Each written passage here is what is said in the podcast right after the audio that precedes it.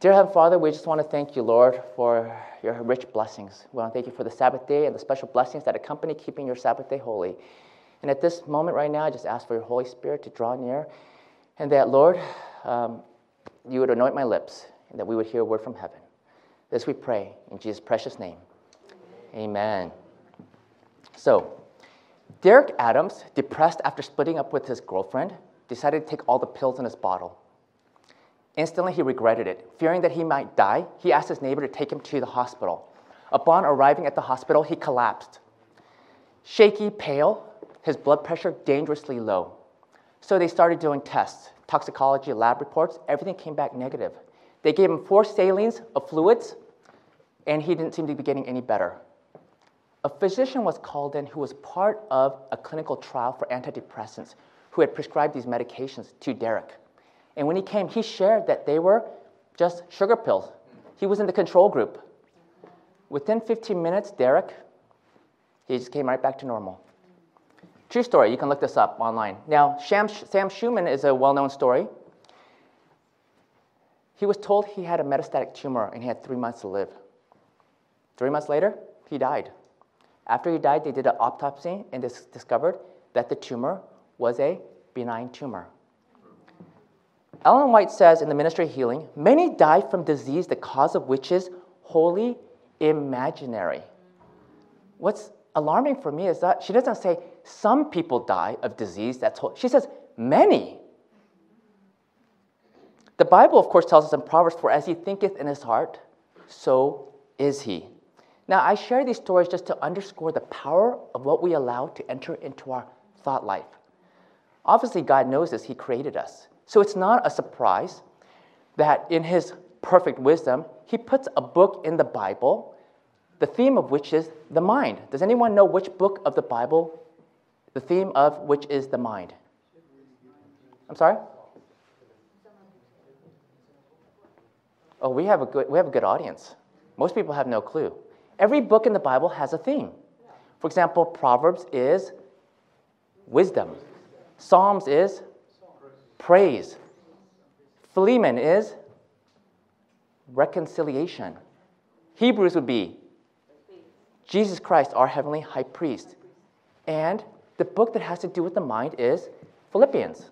If you think of all the verses you would know off the top of your head, as was just mentioned here, let this mind be in you, which was also in Christ Jesus. There's words like one minded, like minded, um, forgetting that which was behind and reaching forward, forgetting. Be anxious for nothing. Whatsoever things are true, honest, just, pure, lovely, and of good report, if there be any praise, do what? Think on these things. So God knew how important our thought life is, but Satan knows this too. And so Satan wants to hijack our thought life. And he has a method that I think that he uses more than any other method. Does anyone know what Satan does to derail God's people? Distract? That's one of them for sure. Lies? That's right. Fear and lies. They're connected. And I will submit that this is Satan's most oft used method of bringing us down. You know why I feel confident saying that? Last night I shared what's the number one most oft repeated command in the Bible? Do not fear, or some form of be not afraid or fear not. By virtue of the fact that this is repeated more often than any other command in the Bible, I believe that this is Satan's number one MO or mode of operation, or as in Latin, modus operandi. Christian psych- psychiatrists Frank Minirth and Paul Meier say that anxiety is the most common mental disorder they encounter at their network of clinics across our country. So it is no surprise that God repeats this command more often than any other command. John 10 10, one of my favorite verses, tells us, The thief cometh nigh but to steal, kill, and to destroy. Jesus says, I am come that they might have life and they may have it more abundantly. Isn't that beautiful? I love that verse. But what does Satan come to do? Steal our peace of mind, and then, as a result, kill and destroy and take away our health. Fear has adverse effects on our physiological health, can damage your cardiovascular system, affect your GI, cause ulcers, affect your long term memory, can also impair your immune system. Now, I'm not talking about the normal healthy fears. There are fears that are normal. We need these fears. You are born with two fears. Do you know what these two fears are that you're born with? Fear of falling and the fear of loud noises. This is normal. They did studies with little babies, and when they put them next to a glass that's clear, guess what? They don't want to go there. So we have certain fears, and these fears are there to help us with our fight or flight response and to protect us so that we don't go too close to the edge of a cliff and get hurt. I'm not talking about these kinds of fears. I'm talking about kind of fears that we do not want to experience, that we were not designed for. Now, anxiety, for, to keep things simple, is just persistent fear. For example, when you're on an airplane and the plane drops, you instantly get fearful for a moment, and then what happens for most of us? That fear just dissipates. But for others, that fear continues, and that's anxiety, because it's an irrational fear, a fear that the plane is going to crash. Now, the problem with fear is that fear just can start as a thought, but it can become an emotion and take control of us. The problem with fear is at best, it may keep us from being productive, but at worst, it can it can impede us from living out our potential that God has for us. For others, it may get to a point where all of a sudden fear may start leading you to engage in negative behavior, substance abuse, and things like that, that definitely are detrimental to our health. And for some of us, fear can just be straight out crippling and paralyzing. I remember hearing these words many, many years ago, and I never forgot it that the anticipation of death can be worse than fear itself. I see it's true in my dental practice. For some people, the thought, the fear of just coming to see the dentist is much worse than the dental procedure itself. Sometimes fear can be so scary that death would be a welcome reprieve for some people. To further underscore this point, in surveys, people have stated that they fear public speaking more than they fear death. Anyone here afraid of public speaking? There's some hands going up. Years ago, I was speaking at a church in Riverside, and I was out in the parking lot throwing up because of my nerves. But for most people who do this, the more you do it, it gets easier. But I can relate. Anyone have a fear of heights? Anyone have a fear of the dark? It's interesting, my dogs don't have any fear of the dark. They roam all over the night. But I know my kids, when they're younger, when they have to go outside, Daddy, can you come with me? But what about deeper fears? like fears of rejection? How about fear of failure? How about fear of hurt? You always hear of that college student, guy or gal, who's afraid to commit to a relationship because they're afraid of getting hurt. Fear of getting laughed at, fear of getting judged, fear of the future, fear of change, fear of dying. A simple and useful definition of fear is an anxious feeling caused by our anticipation of some imagined event or experience. I like how Psychology Today put it best in their title of their article last year, January 1, 2020. Why every one of your fears is a lie.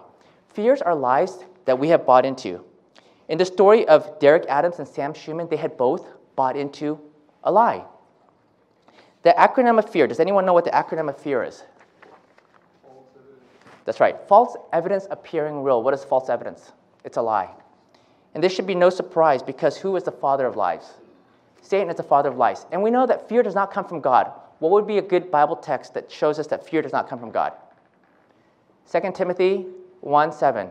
For God hath not given us a spirit of fear, but of power and love and of a sound mind. And of course, in, in 1 John, we also know um, perfect love casts out fear. There's no fear in love. There's no fear in love, but perfect love casts out fear. Now, Satan knows how easy it is to get us to believe a lie. Just as a case in point, what do most Christians believe happen if you go to hell? You burn forever and ever. Most Christians believe that. It's ubiquitous. You see how easy it is for Satan to get us to believe lies? And of course, oftentimes we think, well, everyone else is deceived, but we know truth. But how often do we succumb to these lies? And that's where our fears originate from. So, do you worry about bad things that may happen to you or your loved ones? Do you worry about what the future holds, about your career, or if you're in school? financial worries, your relationship problems that you may not be able to repair them. The possibilities are endless and the result is the same. Stress, worry, fear, and anxiety overtake you. And so, for the rest of this message, I'm going to be sharing good news with you, okay? One study, a recent study, showed that 9 out of 10 worries never even come to fruition. Just think about that. You're spending 90% of all that worrying you're doing doesn't even happen.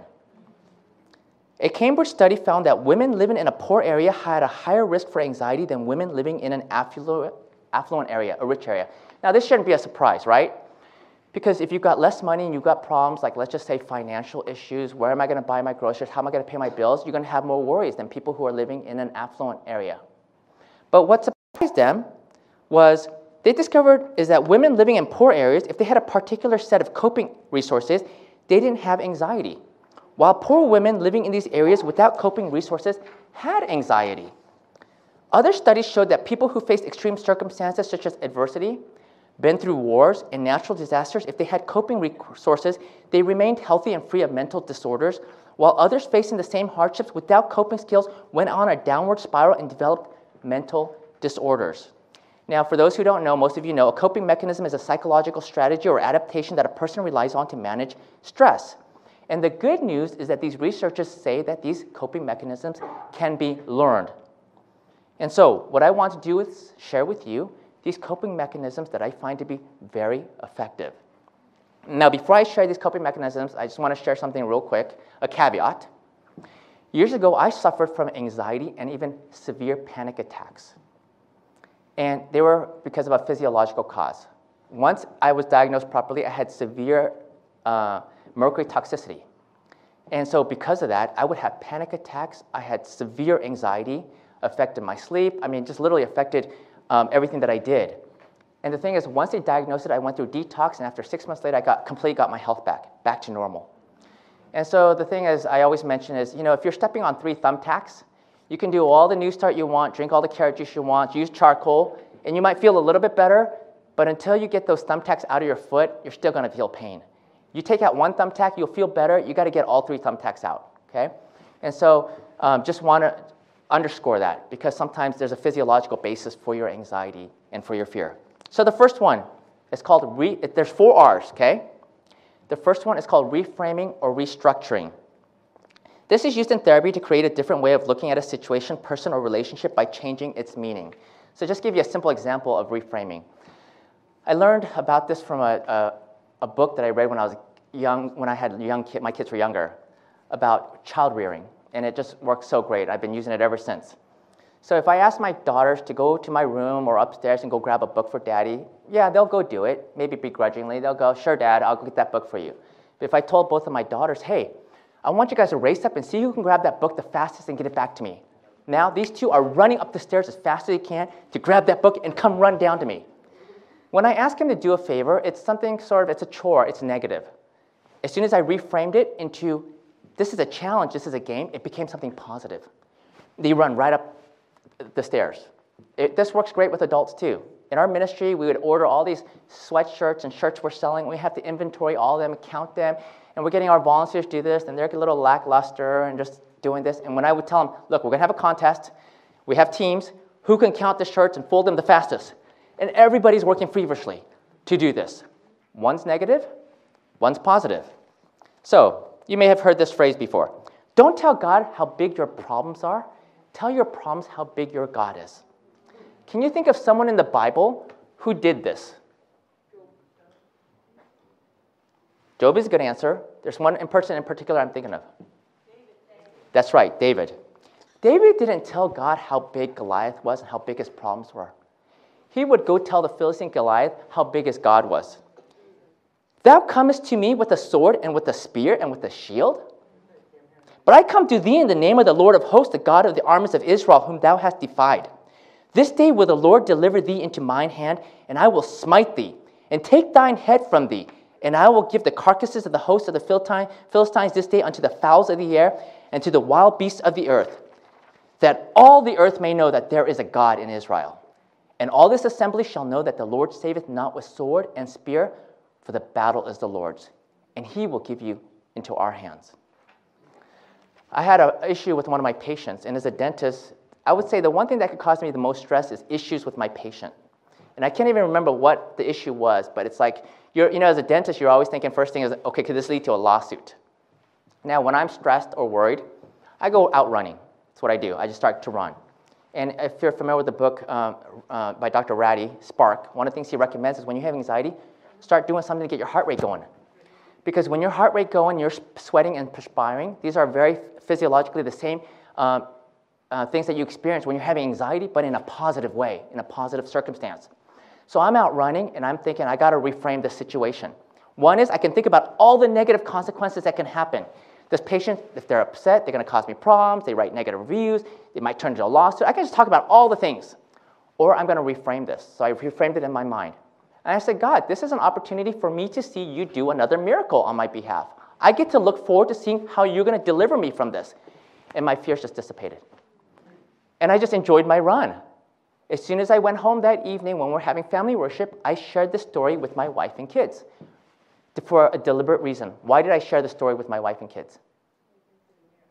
Was that? That's one of the things, but I'm going to tell you specifically why I shared it. Good answer. I shared it to solidify and crystallize this back into my own brain. Because what we put into our brain has a powerful effect on us. Just like with Sam Schuman and Derek. And guess what? I never worried about this problem again, and guess what? It dissipated, and I don't, can't even recall what the problem was. Now, Satan intends the stress to be a curse, and you have the choice to ruminate on it as he intends, or flip it upside down, reframe it, and turn it into an opportunity to experience God's power. Albert Einstein said, In every difficulty lies an opportunity. What was the acronym of fear again? False evidence appearing real. Flip it. There's another acronym for fear, which is face everything and rise. What do you want to do? Believe the false evidence or face your fears? Because one of the things about fears is in order to overcome your fears, you've got to face your fears. I deal with fearful patients all the time as a dentist. And the thing is, I can help them overcome their anxiety, but the thing is, they've got to face their fears. If they don't come in, there's nothing I can do to help them. Men and women of great faith, like David, the example we used, it's natural for them to reframe things into uh, a spiritual perspective. That's what they naturally do. So, for example, you may have heard this C.T. Studd, missionary, famous known missionary. They're struggling with financial issues. Funds are low again. How do you feel when you're dealing with financial stress? Worried, stressed, how are we going to meet these bills? They say, Funds are low again, hallelujah. That means God is, trusts us and is willing to leave his reputation in our hands. Financial problems, which would bring most people down, was a reason to celebrate, a reason to praise and glorify God. After last night's message, someone was just sharing with me how someone had shared with them, My car stolen. Praise God. God's going to give me a new car. First R was reframe, second R is recall. Here's an Ellen G. White quote that most of you are familiar with. We have nothing to fear for the future, except as we shall forget the way the Lord has led us and his teaching in our past history. The second R is recall. We must recall what God has done for us in our past.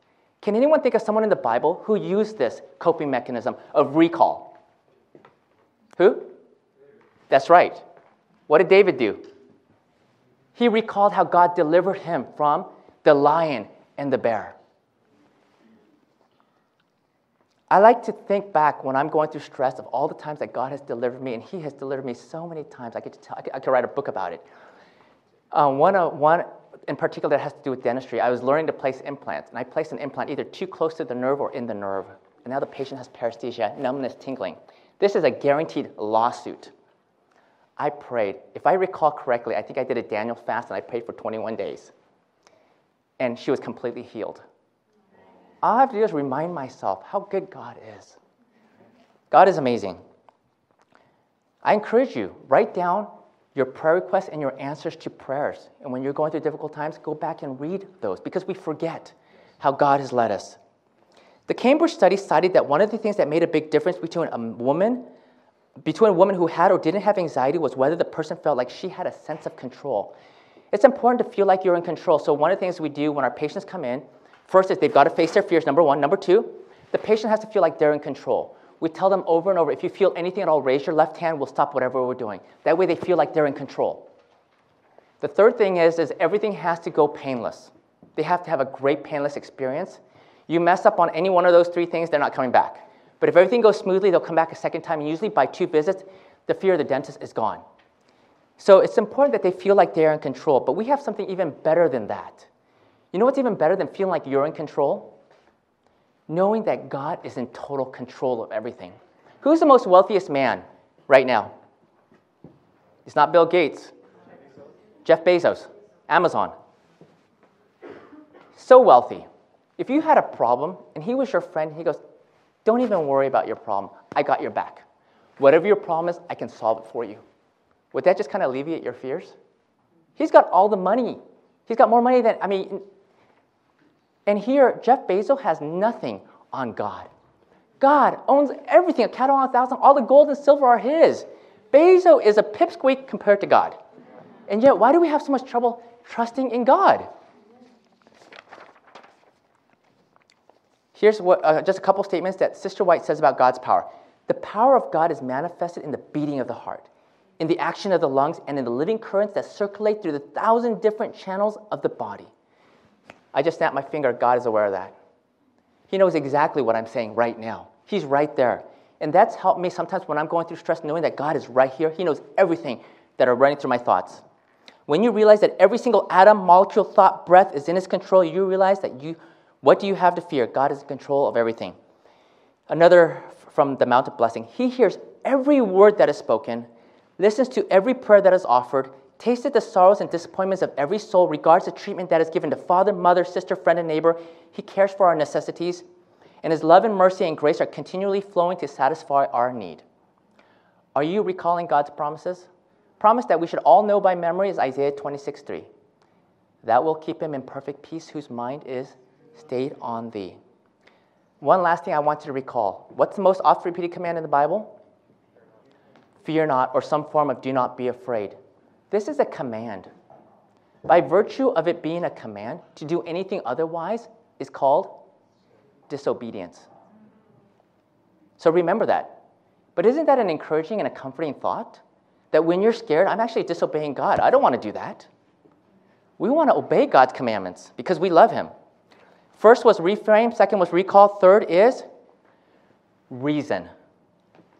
The Cambridge study found that women who had purpose and meaning in their life are less likely to have anxiety. Did you notice during COVID, when I just looked around, between those people who had a Christian worldview view, or a relationship with God, the way that they handled COVID versus my coworkers and my friends who had no um, Christian worldview? For lack of a better word, they were freaking out knowing the three most basic questions that, we that humans long for where did I come from? What am I doing? Where am I going?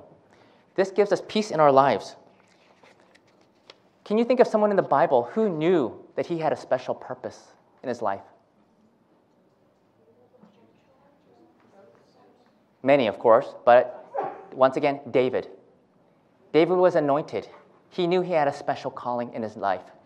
David had no fear. David was courageous. What is your purpose? If someone asked you, What is your purpose? What would you say? I was uh, heading up to the mountains, and a friend of mine who's atheist, we were having our first spiritual conversation. We'd been friends for a while, and she asked me, What is your purpose in life? What do you say to an atheist? Oh, my purpose in life is that I want to baptize you, teach you the three angels message, and um, get you to be a part of my church. And you know what came out of my mouth? Was to be a blessing to others.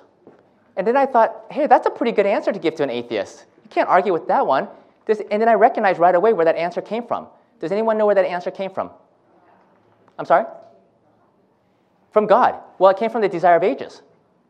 Speaking of Jesus, it says, from his earliest years, he was possessed of one purpose. He lived to bless others. And as Christians, guess what? That's our purpose.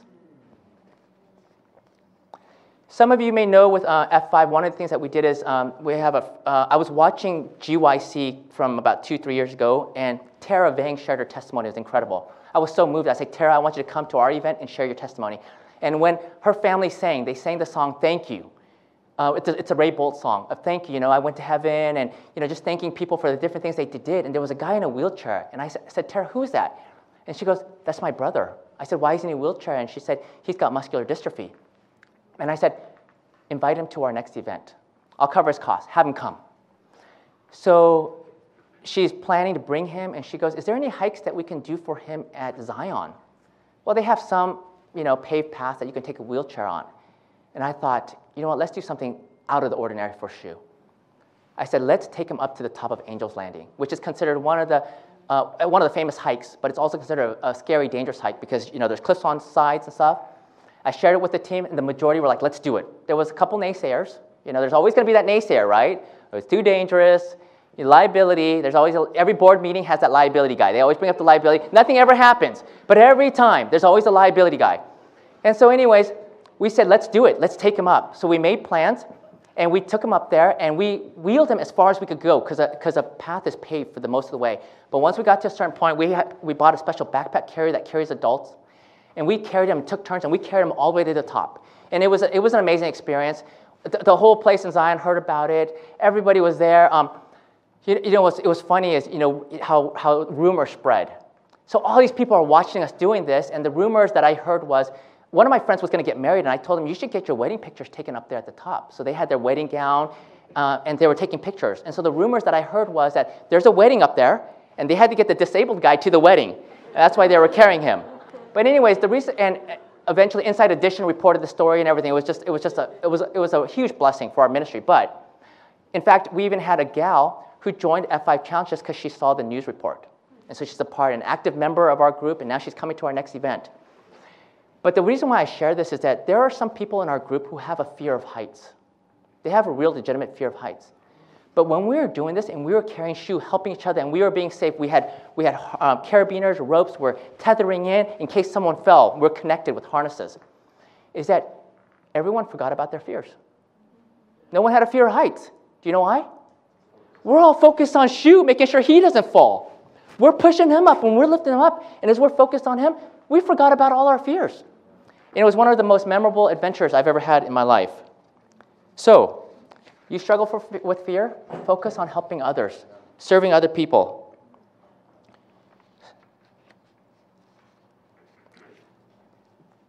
For the last R, first was reframe, second was recall, reason, having a purpose, meaning in your life, a reason in your life, and the last one, saving the best for last, which is request.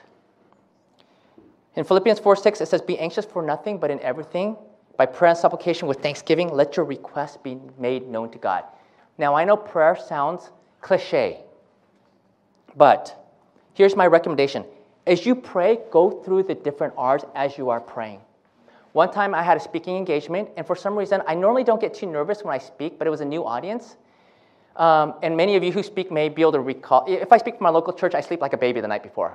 If I'm speaking for a new audience, if it might be a bigger audience, sometimes I don't sleep so well the night before. For some reason, before this event, I was just having a little bit of anxiety, and I started praying, and I started praying through this. One is I could be nervous and anxious, or I can think about, oh, I have an opportunity to be a blessing to other people. Uh, I can recall how God has led and delivered me and taken me through these things in the past. And as I did, my fears just dissipated. So do that as you pray. Ellen White says in Messages to Young People, it will serve his purpose well if we neglect the exercise of prayer, for then his lying wonders are more readily received. What are fears again? They are lies that we buy into. So when we neglect to pray, it's just that much easier for us to buy into these lies. Can you see, think of someone in the Bible who would often use this coping mechanism. All right, we're catching on now. David. I mean, Psalms. Look at the book of Psalms. It's repeat, replete with David crying out to God for deliverance.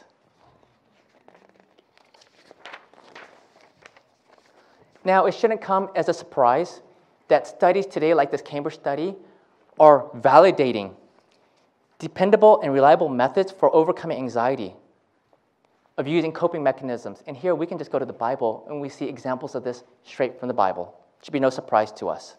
As we come to an end, I'd like to just share just two experiences that have spoken volumes to me.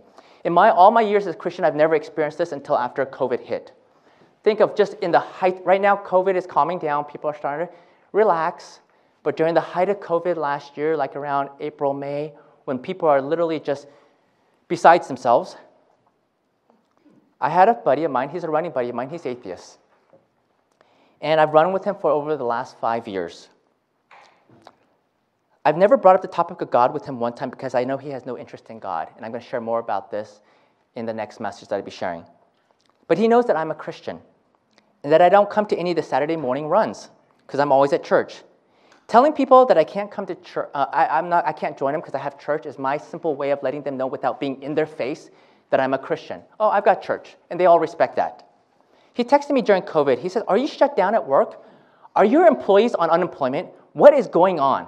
I'm trying to negotiate this, and I feel like I am in the seventh ring of hell. I replied, Yes, we were mandated to shut down on Wednesday. Hang in there. We will get through this. Let me know if there's anything I can do to help. And I inserted the following We'll pray for you and your office. His reply, Thanks. I know you have some pull with the big guy. This atheist friend of mine, during this time of fear and anxiety, is acknowledging that I have a connection with God in heaven. He's an atheist and he's thanking me for my prayers. When the world sees us, do they see peace in our lives? Or do they see the same fear, stress, panic that they see the rest of the world harboring? Or do they see us getting through life with confidence and edge? Because the Prince of, the Prince of Peace, the peace of heaven is in our hearts, and they may be compelled to reach out to us. One other story, I share this to give God the glory because there's nothing good in me. The way I connect with people is I meet them in my rock climbing gym, I meet them hiking, I um, just meet them where, you know, I, I, I'm, a, I'm a very social person, so I like to engage and make connections with people. This is a gal, I've known her for a number of years in our climbing gym. She's come out with us to one of our F5 climbing events. She's been in our home. And for lack of a better word, she's a, she's a pagan. She's a heathen. Tattoos everywhere, piercings, and on, even on her Facebook, I've seen her write just braiding things about Christians. And during the height of COVID, she messages me. She says, Calvin, you are one of the strongest and most positive person I know. May I trouble you to pray for my sister? She is sick and has health issues and all alone in New Zealand. I don't know what my mom and I would do if she doesn't make it through this. I was so happy to receive her prayer request. Here's a gal who has no interest in godly and spiritual things. She's got all kinds of emotional health problems. And I reached out to her and I said, hey, I'd love to meet with you. Let's go, I'll take, you know, let's go out so I can just talk to her. Because I want to just, I just know if she had Jesus in her life, most of her problems would just disappear. She's constantly sharing her problems on Facebook. And here yet, during this, she's reaching for prayer. My reply was, I would be glad to. I'll be lifting your sister up in prayer. What is her name? I'll be praying for her. Claim this promise, Isaiah 41:10. Her reply, Thank you, Calvin. Keep bringing kindness and light to the world. You're a good friend. These interactions have underscored to me that the way we carry ourselves emotionally and mentally is crucial to the witness, our witness to other people. If we're freaking out like everyone else is, why would the world want what we have? These two interactions made me wonder if this is but a small taste of what it's going to be like at the end of time when this world is spiraling out of control, when people want answers. And they see us and they go, you know, those people, they have a certain peace above the storm. What is it that they have? I can imagine what a vantage point that we will have to be a witness to the world. We have something that the world is dying for. The pharmaceutical, the anxiolytic pharmaceutical business is a 42 to 46 billion dollar business annually. People are hurting and suffering. My challenge to you is that you will be faithful to following God's most often repeated command to fear not, to be anxious for nothing. Ending with Isaiah 41:10. God says, Fear thou now not, for I am with thee. Be not dismayed, for I am thy God. I will strengthen thee, I will help thee, yea, I will uphold thee with the right hand of my righteousness. And enjoy the peace and happiness that you were created for. This media was brought to you by Audioverse a website dedicated to spreading God's Word through free sermon audio and much more. If you would like to know more about Audioverse, or if you would like to listen to more sermons, please visit www.audioverse.org.